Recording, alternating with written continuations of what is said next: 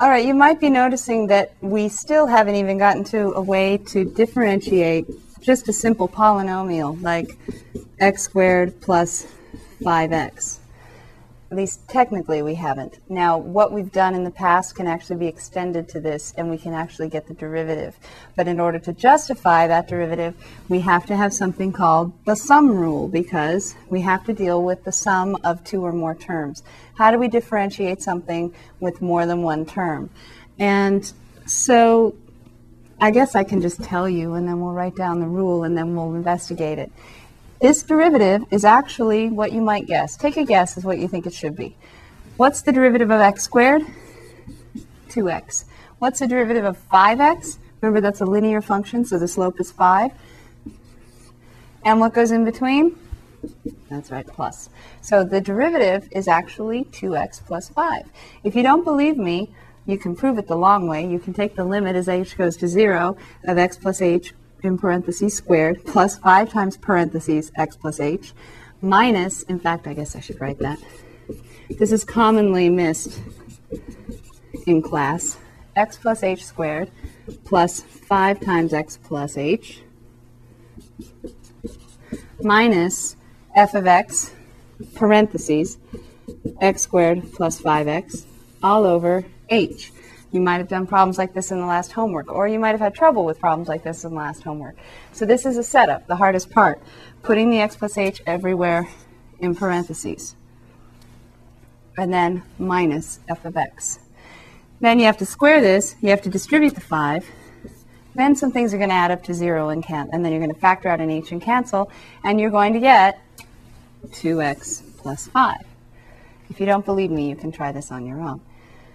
Now, why we can do it this way is because of the sum rule. The sum rule says when you differentiate with respect to x, the sum of any functions, and in fact I could keep going. I could say plus h of x, plus j of x, and so on. I'm just going to do these first two functions because that matches your book. The derivative with respect to x of f of x plus g of x is really the derivative of f of x plus the derivative of g of x. Similarly, we have the second part of the sum rule. Some of you might say, well, no, it's actually the difference rule. But we're taking the sum of f of x and negative g of x. So since this is just the sum of f of x and negative g of x, you can just take the sum of f prime of x and negative g prime of x. So even if you have a negative in front, just rewrite the negative and differentiate whatever the term is following it, and that's your derivative. So for example, if you want to take the derivative with respect to x of x to the seventh minus 2x to the sixth plus 1 third x to the fifth plus, let's cut to the chase, 3x squared minus 10x plus 9. This is a polynomial. f of x is a seventh degree polynomial, and it has one, two, three, four, five, six terms.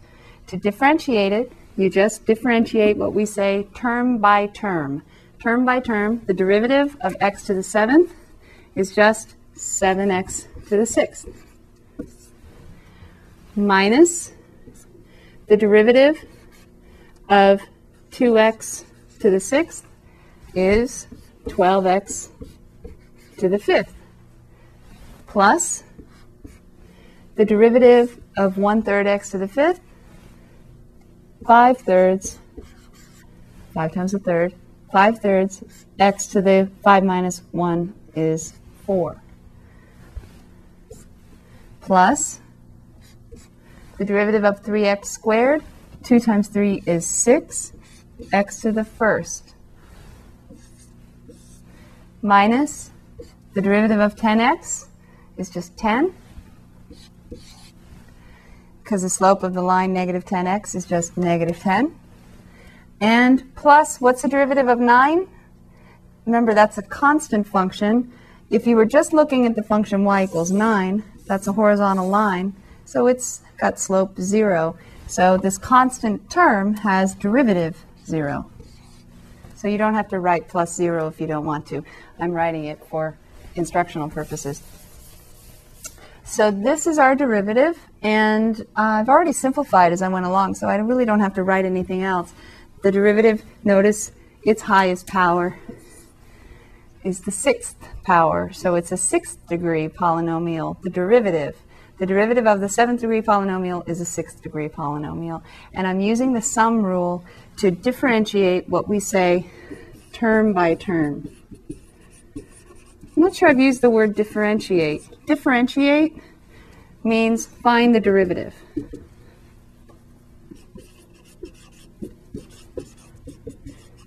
It's the verb for the derivative. So it means find the derivative of.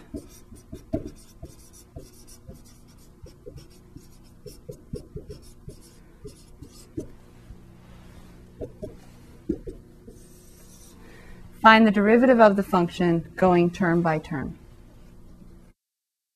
So why does the derivative with respect to x of the sum of two functions equal the sum of their two derivatives? Well, the reason comes from that same limit that justified the constant multiple rule. If we have two functions, f of x plus g of x, and we want to find the derivative of their sum, then wouldn't that be f of, well, it might be easier if we use one more thing, and we call this s of x, the sum function. So the limit of the derivative, sorry, the derivative of the sum would be the limit of s of x plus h minus s of x all over h. The limit as h goes to 0. That would be s prime of x. So if we define f, s of x to be f of x plus g of x, the sum of the two functions, then the derivative of the sum is equal to s of x plus h minus s of x all over h, and then we take the limit as h goes to 0. So, but what is s of x plus h? That's the limit as h goes to 0 of f of x plus h plus g of x plus h, and then minus parentheses s of x, which is f of x plus g of x all over h. So now if we break this up a different way, we have the limit as h goes to 0 of f of x plus h minus f of x, then plus g of x plus h minus g of x all over h you can see, and again, this is another limit property, which we haven't technically um, given you yet. We haven't justified the properties of limits. So I can't really prove this. I'm just verifying that it looks right. but I have f of x plus h minus f of x over h. Isn't that our derivative when we take the limit? The fact is, we can actually break this up. The limit of a sum is equal to the sum of the limits. So I can actually break this up into two limits.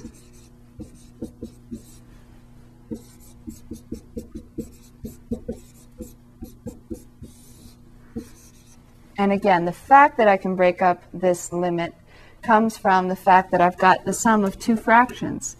The first part over h plus the second part over h. Remember, they have the same denominator, so we could think of combining them. The other thing that I'm just glossing over, which may seem unfair, is that the limit of a sum is equal to the sum of two limits. And that the book also just has you think about it. Doesn't make sense. We have a sum of two things. The first part is the part of the derivative of f of x. The second part represents the derivative of g of x.